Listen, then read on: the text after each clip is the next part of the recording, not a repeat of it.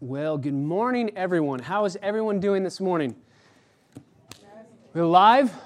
We awake? Uh, it, as Jeff said, it was uh, a great camp that my wife and I were able to be at last week. Um, God worked in mighty ways. It was so cool seeing him on display with these students. Uh, like he said, 44 kids made professions of faith in Jesus Christ, and that's just a huge thing to see. Um, but man, I, I missed you, and it is so good to be back home with our church family. Um, there is a love that we have for all people and an excitement to share the gospel with them all.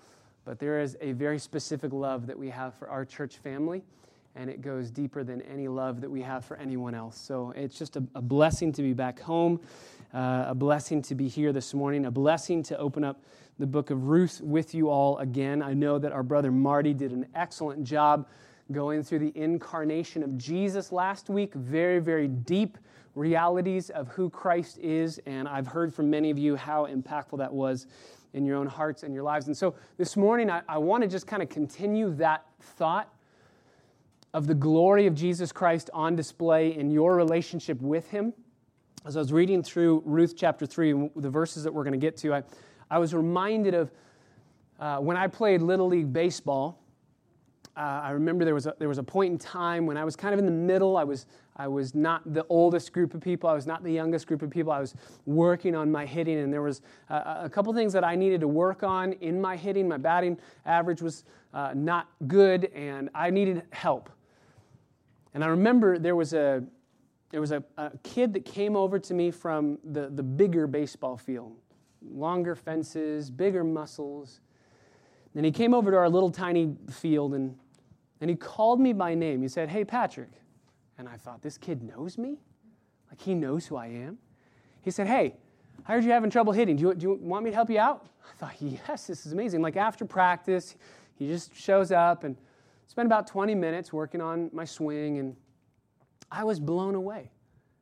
Like, like this older dude knew who I was. And I was so thrilled at the fact that he would take time out of his busy schedule. He knew my name. He would care for me in this way very intentionally.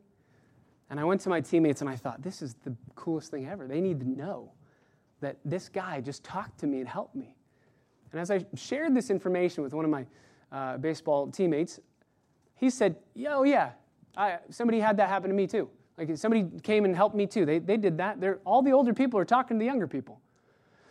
I felt a little bit less special that I wasn't the only one.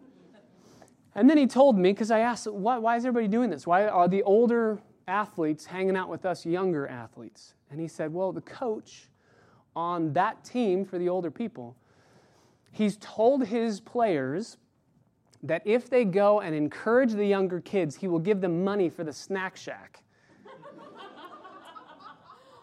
And so my paradigm of like, this guy knows my name and he loves me, it just was shattered because I became this obligation, right? Well, he has to do this, and he's ultimately using me to get something.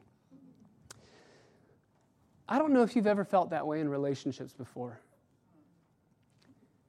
Where somebody you know, you feel like there's something else going on here. Maybe you feel that you're being used for something or they're trying to get something from you. Or maybe you just feel like you're an obligation to them. I, don't know if you've ever felt this way with your own parents before. I don't know if you've felt this way with God before. That, yes, He loves me, for the Bible tells me so, but He just has to. He's obligated to. And as I was reading through these verses, I realized I, I hope and I pray that we will all walk away from this morning realizing there is no obligation on God's part to love you. He chose to love you because He loves you for who you are. And there's no need to wonder from His vantage point is He looking at you saying, ugh, this isn't what I thought it was? I hope and I pray that we won't walk away from here the way that I walked away, realizing I was an obligation to that older baseball player. So let's read these verses. and let's dive deeply into them together. Ruth chapter 3. I want to start in verse 1 so that we get the context, but we we're going to spend our time in verses 7 through 13. Naomi, Ruth's mother in law, said to her, My daughter, shall I not seek security for you that it may be well with you? Now is not Boaz our kinsman, our, our relative, with whose maids you were? Behold, he winnows barley at the threshing floor tonight. So wash yourself, therefore, and anoint yourself. Put on your best clothes. We talked about that last week. Your cloak, put on a huge cloak, stay warm. Go down to the threshing floor, but do not make yourself known to the man until he has finished eating and drinking. It shall be when he lies down that you shall notice the place where he lies. You shall go and uncover his feet and lie down, and then he will tell you what you shall do. So she said to her, All that you say, I will do. So she went down to the threshing floor and did according to all that her mother in law had commanded her. When Boaz had eaten and drunk, and his heart was merry, he went to lie down at the end of the heap of grain. And she came secretly and uncovered his feet and lay down. And it happened in the middle of the night that the man was startled and bent forward, and behold, a woman was lying at his feet. And he said, Who are you? And she answered, I am Ruth, your maid. So spread your covering over your maid because you are a close relative. And he said, May you be blessed of the Lord, my daughter. You have shown your last kindness to be better than the first by not going after young men, whether poor or rich. Now, my daughter, do not fear. I will do for you whatever you ask, for all my people in the city know that you are a woman of excellence. Now, it is true that I am a close relative. However, there is a relative closer than I. So remain this night, and when morning comes, if he will redeem you, good. Let him redeem you. But if he does not wish to redeem you, then I will redeem you, as the Lord lives. So lie down until morning. Father, I pray that you would enable us to see so clearly what love really is and the love that you have for us.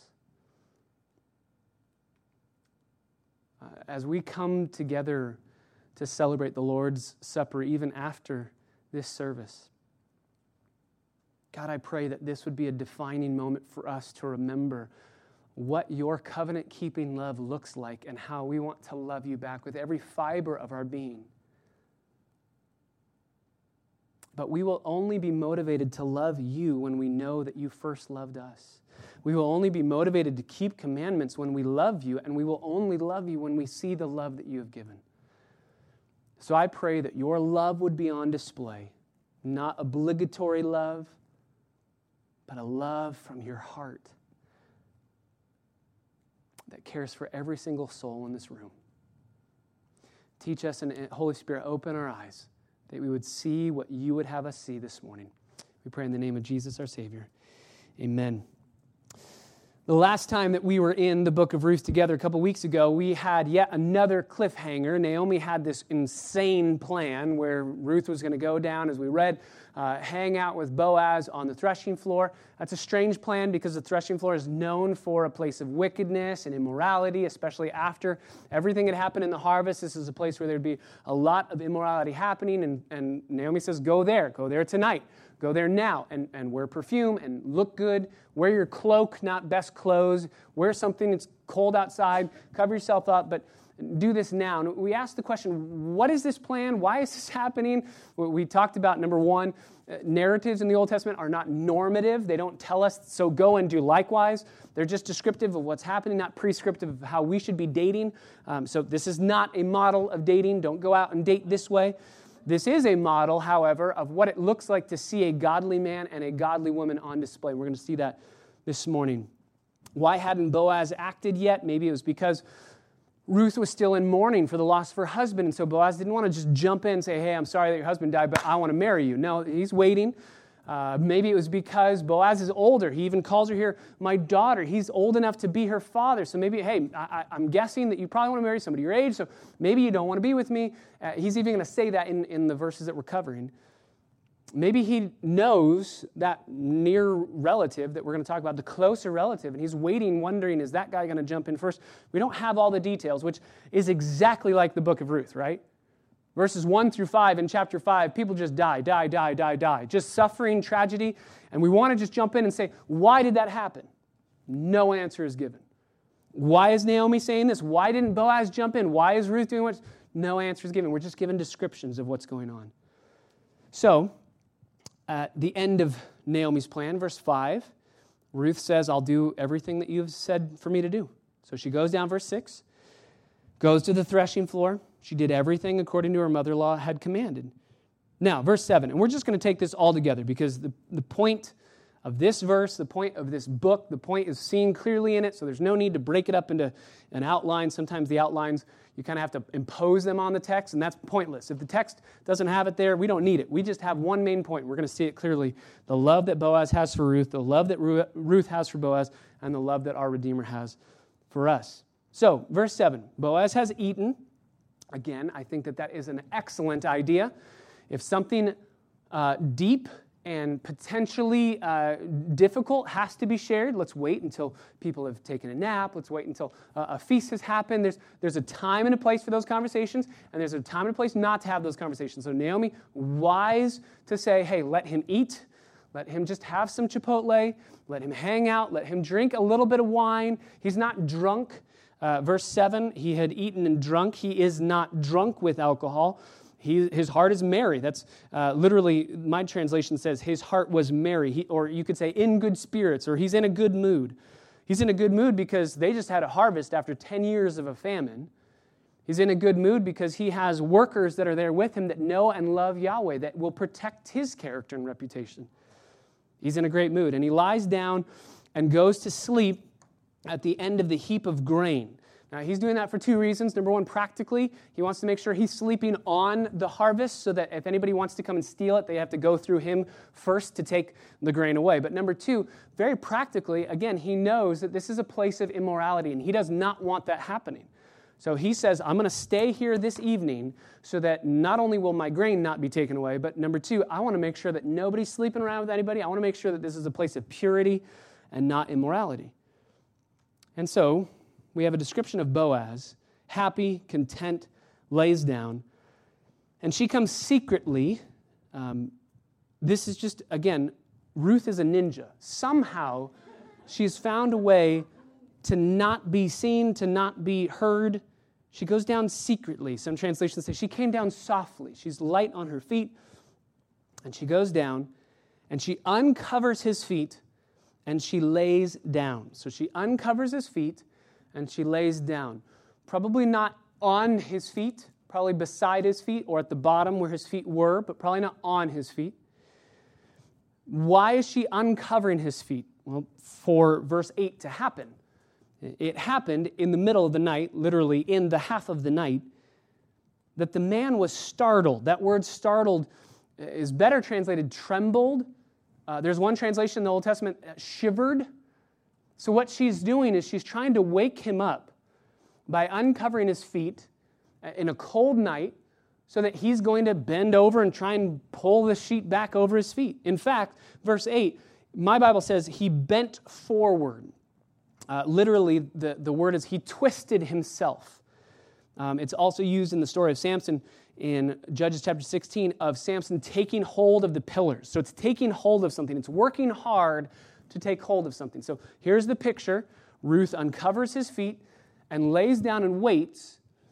And a couple minutes go by, half an hour goes by, an hour goes by, and his feet start to get cold. And so, kind of half asleep, he tries to find the edge of the blanket where it's supposed to cover his feet, but his feet are now uncovered. Uh, this happens on a regular basis for me at my household, um, whether it be my wife, who decides that during the middle of the night is the best time to wrap herself up burrito style in the blanket. And so as she wraps herself up, I have no blanket. And as I try to pull the blanket back over to myself, she's wrapped it underneath herself. So I'm just lose lose, uh, won't be warm. It's okay for me because usually I'm the one that's way too hot and it needs to be cold. That's what's happening here. The other time that always happens at my house If I ever say things that don't make sense, it's probably because this occurred the night before. My precious son, Ethan, will he tosses and turns constantly in the middle of the night. Sometimes you will find his head where his feet are supposed to be, or you'll find his feet where his head's supposed to be, and you're wondering, how did you get here? And he just meanders around during the night, just moves constantly. But once his blanket is off of his feet, he does not have the ability to put the blanket back over his feet. And so he yells for everyone to hear, and it's always, Mommy, so I'm out, I don't need to get up. It's always, Mommy, I need help. My blanket's not on me.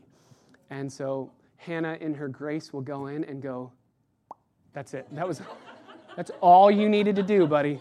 Like, what is going on? That's what's happening here. That's, this is what's going on. Ruth just goes mm, like that and lays down, and sooner or later, Boaz is going to get very cold. And so he's just, I, I picture him in his sleep just trying to find where's the edge of the blanket can't find it. Oh, where? And then he just kind of sits up. And as he's starting to wake up, he can smell. I think that's the first thing because remember, she has perfume on. So I think he smells. First thing he smells, somebody's here. So, behold, end of verse 8, a woman is lying at his feet. Now he can't see, and that's why he asks, Who are you? And the, the, the you there is the feminine. So he knows this is a woman. Now, what's running through his mind? Because this is a place where immorality is happening constantly. Who are you? What, what do you want from me? I think he's about ready to say, Excuse me, we don't want this here. Please leave. But he's wondering, What's going on? I mean, the, the wits that this man has at the middle of the night being woken up just astounds me. The fact that he can even ask this question and say what he's about to say. When my wife wakes me up and says, It's your turn to get Ethan, it takes about 30 minutes for me to figure out what planet I'm on. Like he is able just instantly wakes up, Who are you? And she answers and says, I am Ruth, your maid. Now, this is a very important word. She says, I'm your maid. If you go back to chapter 2, verse 13, she said, I have found favor in your sight, my Lord, for you have comforted me and indeed have spoken kindly to your maid servant. So even in our English translations of the Hebrew text, you can see those are two different words. One is maid servant and one is maid. So she says, I'm no longer your maidservant, which is the lowest of the low. She is now saying, I am your maid, which is the same word that's used of Jacob's maid that was uh, helping out his wife. Remember Bilhah? She's able to conceive and give birth and be an heir uh, to Jacob. So this is somebody who has rights and privileges. I'm, I'm not equal with you, Boaz, but I'm able to have rights and privileges, even of a lineage, of bearing somebody that can be an heir to your family. So she says, I am no longer just a lowly person. Now I am somebody who can be an heir have the privileges of being a member in your household. She says, I'm Ruth, your maid. So spread your covering over your maid, for you are a close relative, a kinsman redeemer. Spread your covering over your maid. That's used in Ezekiel as a metaphor for marriage. There's so much happening in this statement. Spread your covering over your maid. Number one, very clearly, she's asking, Will you marry me? But she's asking it in a very poetic and romantic way. Because the word for covering is the exact same word that Boaz used in chapter 12, verse 2. You remember this interchange. May the Lord reward your work and your wages be full from the Lord, the God of Israel, under whose wings you have come to seek refuge. Wings, covering, exact same word. So you could translate this spread your wings over me. Now, what is she saying? So, number one, there's a metaphor here for marriage. This is a metaphor for marry me, bring me security. But number two, what she is asking, she's using the same word that Boaz used. And remember, Boaz said, I am praying for you, Ruth, that you will find peace, security, that you will find a place. You're, you're alone, you lost your husband, you're with your mother in law, and you both have no food, no money, no way to provide for yourselves. And I'm praying that God will give you security. And here's what Ruth is saying She's saying, Boaz, can you answer your own prayer? You remember how you prayed for me? That God would spread his wings over me and, and give me security. I know how that can happen, Boaz. And it can happen through you. You can be the, the answer to your own prayer. God might use you. Will God use you? Could God use you? That's what she's asking. She's not cold. She's not saying, I'm freezing. Would you please put a blanket over me? What she's asking is security, right? We talked about this with the wings metaphor a couple sermons ago, where a hen would have the, the baby chicks under the wings, provide, protect, keep them secure. And this, we have to just pause for one second because now we're talking about marriage. She's saying, Will you please marry me? And again, that's weird in our minds. We tend to think, no, that should be the man's job. He's the leader, he's the provider, he's the protector. And yes, I believe that is the case. Why is Boaz waiting? Why is this okay? Why is there romance in what's happening? Because again, Boaz, number one, he's older. I think he's, as we're going to see, he's going to say, I didn't think you wanted me. Number two, I don't think he wanted to swoop in and marry her and ask to marry her when she's mourning the loss of her husband. So I think that he's waiting. Number three, I think that near relative, that closer relative, he's wondering how's that going to work. He's just been waiting. And so Ruth is saying, in essence, I know you've been waiting, and maybe the reason you've been waiting is because I'm younger than you, but I want you. Maybe the reason you've been waiting is because um, I, I was mourning the loss of my husband, and I'm done with that. I'm available. That's what she's saying. She's saying, I'm here and I'm asking for you. That's why I believe this is happening in the evening, at night, because she's saying, I want you to have first pick here. I want you. I don't want anybody else. And I believe that Boaz is going to say, I've always wanted you. It's a beautiful thing. But here, we have to stop for just a second because what she asks Boaz to do in marrying her gives us a beautiful picture of what marriage is supposed to be against the backdrop of what the culture says marriage is supposed to be. She says, Will you marry me? And in doing that, she's asking him, Provide and protect and give me security. Her main reason for marriage is not, I think that you're hot. In fact, since Boaz is older here, it's not that he looks like Thor. He probably looks like Thor from the Endgame movie, right?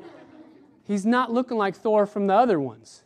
And so she's not saying, Will you please marry me because I think you're hot? Or will you please marry me because we're compatible, whatever that means? She says, Will you marry me because you have the ability to give me security, to give me a place of peace, of rest? Husbands, that's what we should be doing with our wives, giving them a place of peace and of rest. This shows us what the priority of our marriages should be. It's not sex, it's not romance, it's security. It's a relationship that is so secure, so protected, so defended that everything else we do flows from that. But it's that this relationship, we build trust, we build protection and defense and security, and nothing comes against that. So, if you're married, that's the goal. If you want to be married, that's the goal. Be honorable. If you want to be marryable, be honorable. Don't be slick, don't be fake or plastic.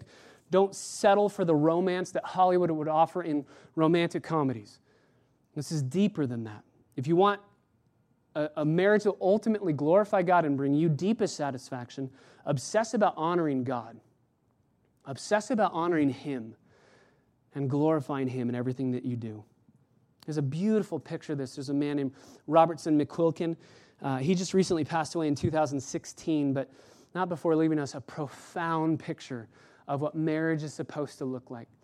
He resigned as president of Columbia Bible College and graduate school in order to care for his beloved wife, Muriel, who stopped recognizing him in 1993 and went to be with the Lord in 2003 at the age of, 91, uh, age of 81.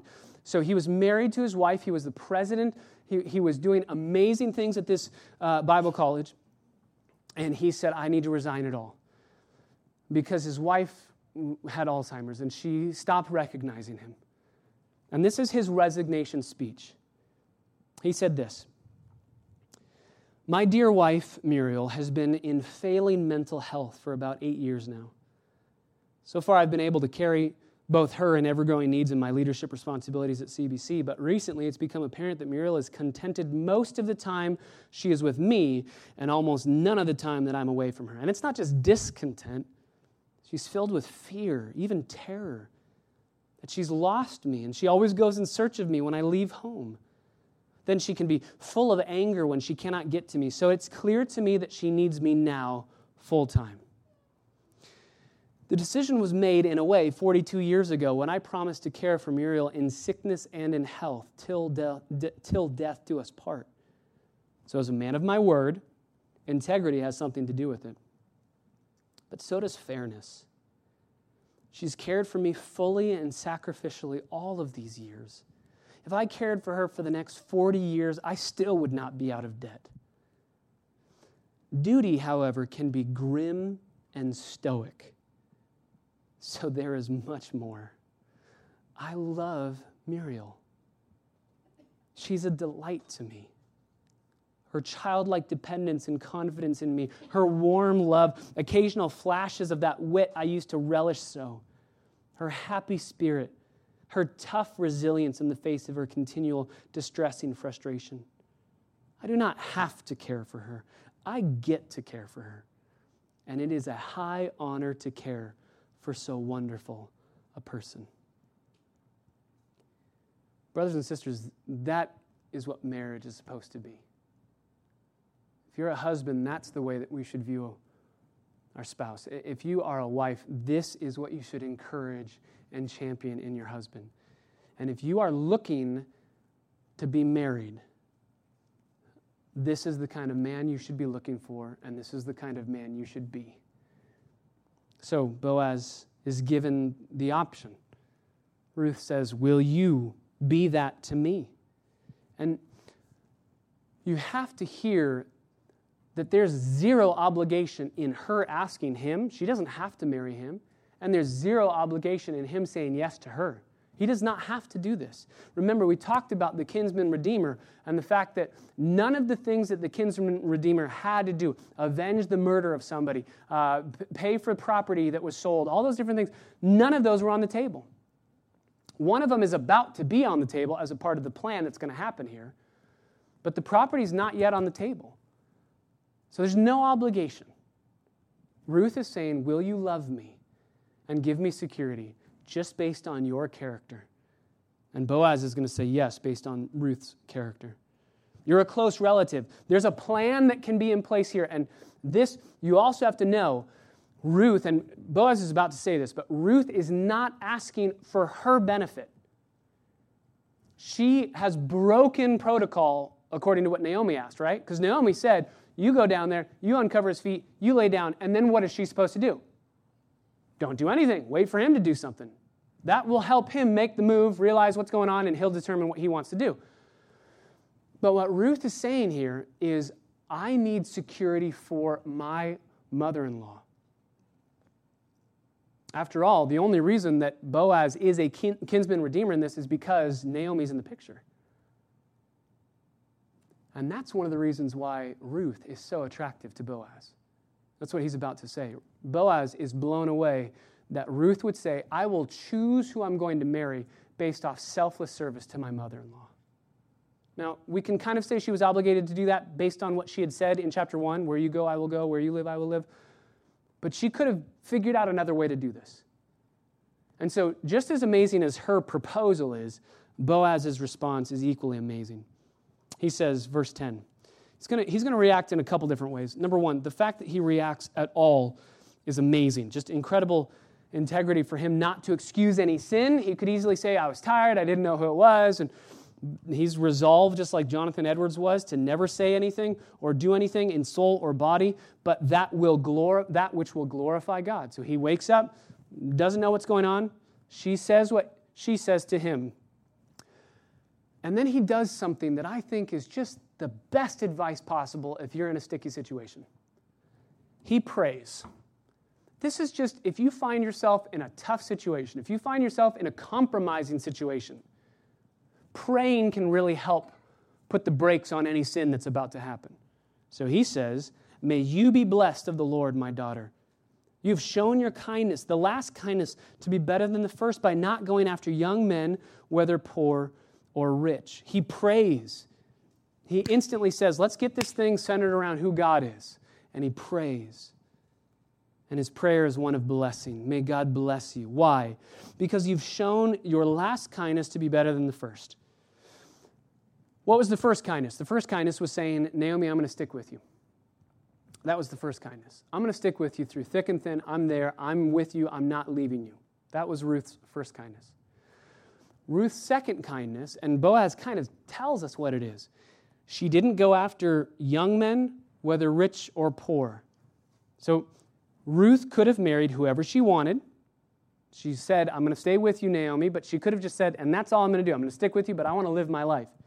And so Boaz said, You could have picked somebody poor. Now, if you instantly, like I do, go, Well, why would you ever want to pick somebody poor? What he's saying is, if there's somebody out there for love, you are just infatuated with them, you love them, and they're poor, but you don't care because you love them, you would have gone after them. Or somebody rich. This makes a little bit more sense in my mind. Somebody that can take care of you, provide for you. You didn't pick that person. I don't know if they had like a BMW and, and Boaz didn't. I mean, we knew he was a little bit well off, but I don't know what a BMW back then would be, just like a really good looking mule or something. Um, but he says, You didn't go after somebody else. You didn't go after anybody else. You waited and made a decision that will affect the rest of your life based on a promise you made to your mother in law. And you want to marry me because you want to give her security. You want to raise up a son for her lineage not to go away. You want to marry me so that I can redeem her property and she won't lose it. You're making a selfless choice. That's why he says, Your last kindness, this kindness, by not going after anybody else, but thinking about your mother in law, that's an amazing kindness. That's an amazing kindness. She has picked him. Your kindness, the love, Hesed, that never, never letting go love. She never let go of Naomi, and she's not going to let go of Boaz. And I think in Boaz's response, you can hear that he was hoping, wondering, waiting for her. I think you can hear him saying, Oh, I really want to propose to her. But I'm, I'm old. Why would she ever want me? I really want to marry her, but maybe I'm not as wealthy as some people are. I don't know if she loves me. There's so many questions, but you can tell when she says, Will you marry me? You can tell in his answer in verse 11 Now, my daughter, do not fear. I will do for you whatever you ask. I love you. And I've been hoping that this was the case. And he says, again, I want to marry you. Why? Because you're hot. I want to marry you. Why? Because you're young. No, I want to marry you because you have excellent character. You are a woman of excellence. Everybody in the city knows who you are. You are a virtuous woman. If you take uh, your Bibles, go back in chapter 2, verse 1. Naomi had a kinsman of her husband, a man of great wealth. That word, great wealth, we, we wrestled with that word for a while because that's the exact same word that's translated here, woman of excellence, in verse 11. It means character, it means everything about who you are. There's something precious about your character. That's why Boaz, I don't think it's just that he's wealthy, but he's a man of character. And here Ruth is a woman of character. So Boaz is thrilled. He has been wanting to marry Ruth, not because of her physical appearance, but because of her heart. This is deep, substantive attraction, not just physical romance. Not that physical romance is bad by any means, but this goes much deeper than that. If you're just you're just trying to marry somebody for their physical beauty, if that's all that you care about, that's like buying a house for its paint. It's ridiculous. You want to see what's inside. And that's what Boaz has done. He's gone to the people at the gates. We're going to meet them in a, in a few weeks. The elders of the city that determine who is somebody of substance, who's somebody of character. They're wise and able to say, this is a godly person. And they've said that about Ruth. So, Ruth, I would love to marry you. Boaz, I have been waiting and I'd love to marry you. And everything ends perfectly, right? Verse 12 Now it is true that I am a close relative. However, there is a relative closer than I. This is a weird verse in Hebrew. There's actually five Hebrew words in this verse that don't really need to be there. Like, if he wanted to get to the point, he could have easily said this with five fewer words. And so I think that Boaz, he has just found out that the woman of his dreams actually likes him and wants to marry him. And he just wants to say, Yes, done, let's get married tomorrow. But he knows there is somebody else out there that can be a kinsman redeemer for Naomi to marry Ruth for Naomi's protection and security, and that person is a closer relative. So if we get married without asking that closer relative, and then that closer relative pops up and says, Wait, I wanted to marry to get all of the benefits, to, to be the Redeemer, to do all these things that we're going to look at in chapter 4, then there would be a huge lawsuit. Ruth's credibility would have gone away. Naomi's character would be maligned. And so Boaz stumbles through verse 12.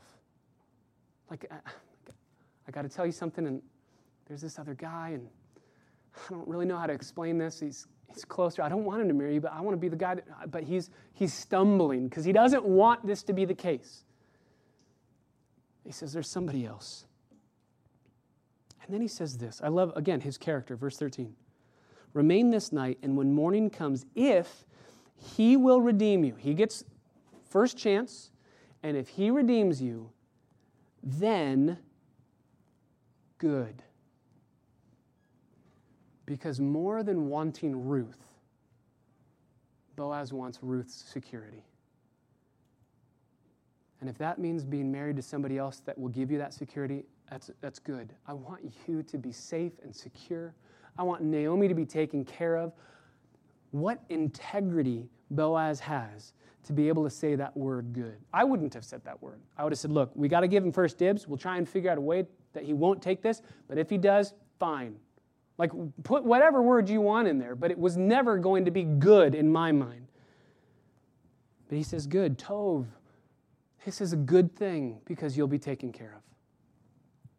But if he does not wish to redeem you, then I will redeem you as the Lord lives. He's making a promise on God's character. If God can stop living, then I won't be able to redeem you. But he says, since God never will able to stop living, as Yahweh lives, you can be assured, Ruth, that I'm going to take care of you. So, lie down until morning. Again, just one last thing in the Hebrew lie down. These aren't the words. Literally, it's, it's lodge here, stay here, lodge here, remain here. And even in that, you see his character because he could have said, Lay with me, lie down with me, which you all know is a Hebrew euphemism for sleep with me. So he uses a very specific word to say, Don't lie with me, don't lay with me here, lodge here, stay the night. I want you to be protected, I want you to be safe here.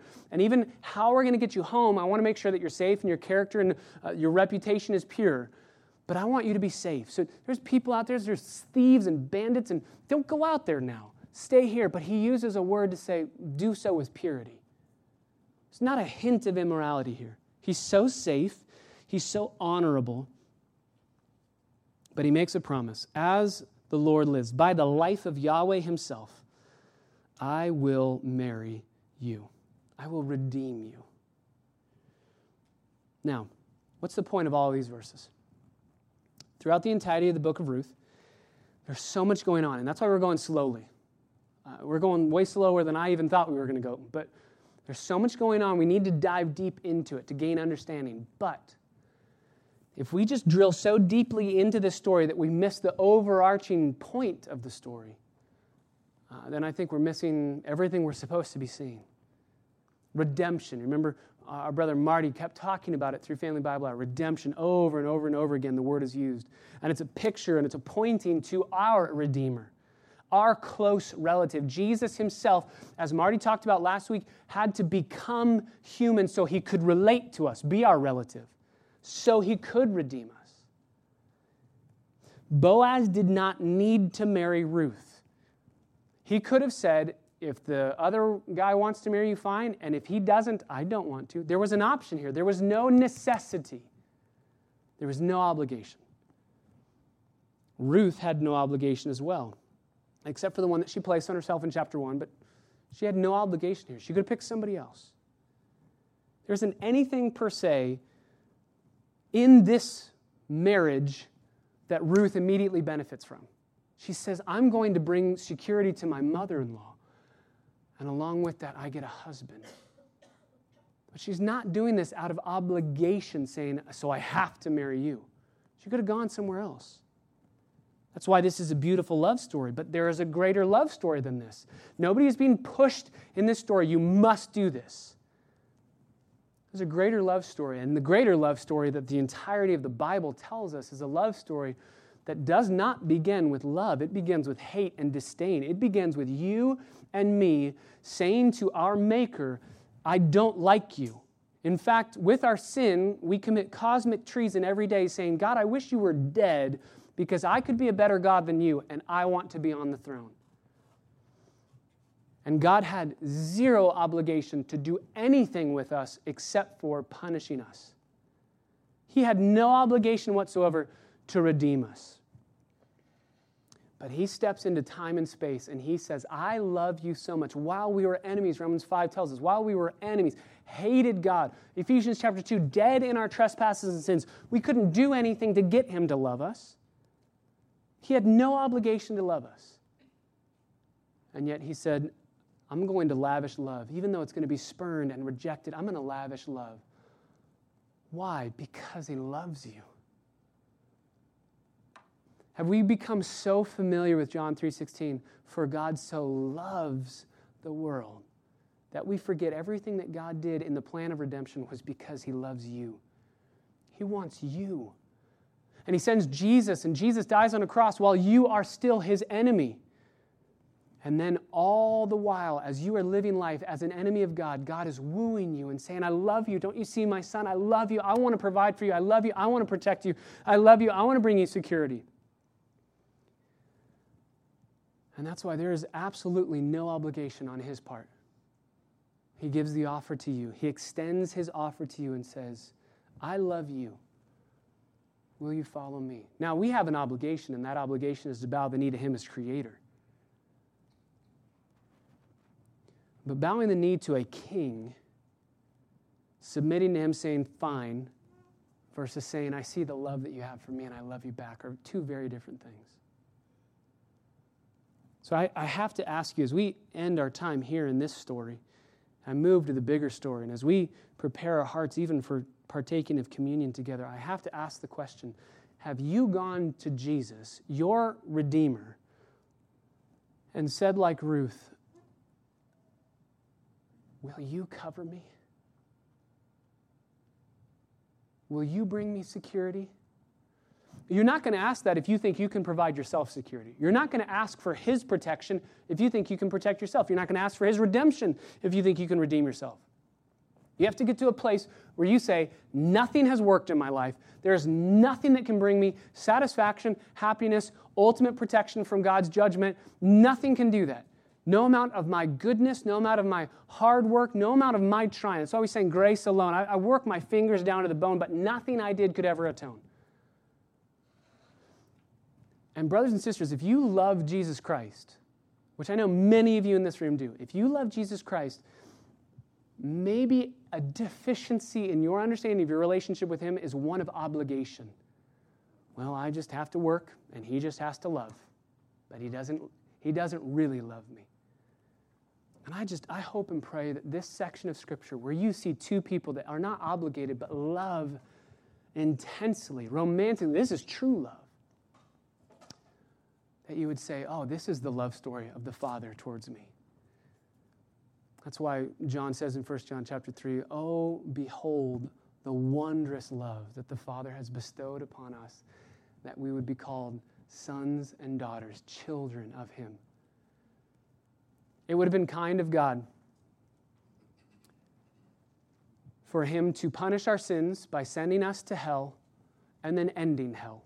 That would have been very kind of God you must be punished, go to hell because of your sin and offense against God, and then I'll end it. That would have been kind of God. It would have been kind of God to say, you know what, we'll just, we'll just make you cease to exist, period. No punishment, just cease to exist. Or maybe make a place in the universe that it's not really punishment, but it just, it kind of exists and you just kind of exist. But for him to say, I will bear the punishment of hell, an infinite amount of punishment on the cross, so that I can adopt you as a son or a daughter. That's, that's insane love. And that love that he has for you and for me was a love that was given by his choice and not by obligation. He loves you. That's why we celebrate communion. We celebrate communion to remember God loves me. Hesed love, the love that Boaz says to Ruth, you have given a kindness, a Hesed love that's a covenant keeping love. One of my favorite definitions that I just recently read is Hesed love is love with zero exit strategy. God loves you with a love that has no exit strategy, no condition. No, there's a qualification here that if you keep messing up, I'm out. Because of the cross and the resurrection, God says to you, I love you with a love that has no exit strategy. And He's asking you, will you love Him in return? And if you do love Him in return, and you have asked Him to cover you with His wings, with His blood on the cross, with His life in the resurrection, and you've said, I am yours, I love you because I know you first loved me. If that's you this morning, then these elements are for you to take to enjoy. As we pass them out, we are going to rejoice together in the no exit strategy love of our Redeemer. But if you don't know Jesus Christ as Lord, as Savior, as your lover, your friend, this morning is the morning to, to plead with Him, cover me in your redeeming work to, to throw up your hands, to stop the charade, and say, There's nothing good in me that can earn heaven. There's no amount of work that I can do that can get me saved. I need you to do all the work for me. So please give me security in Christ. Give me rest in his finished work.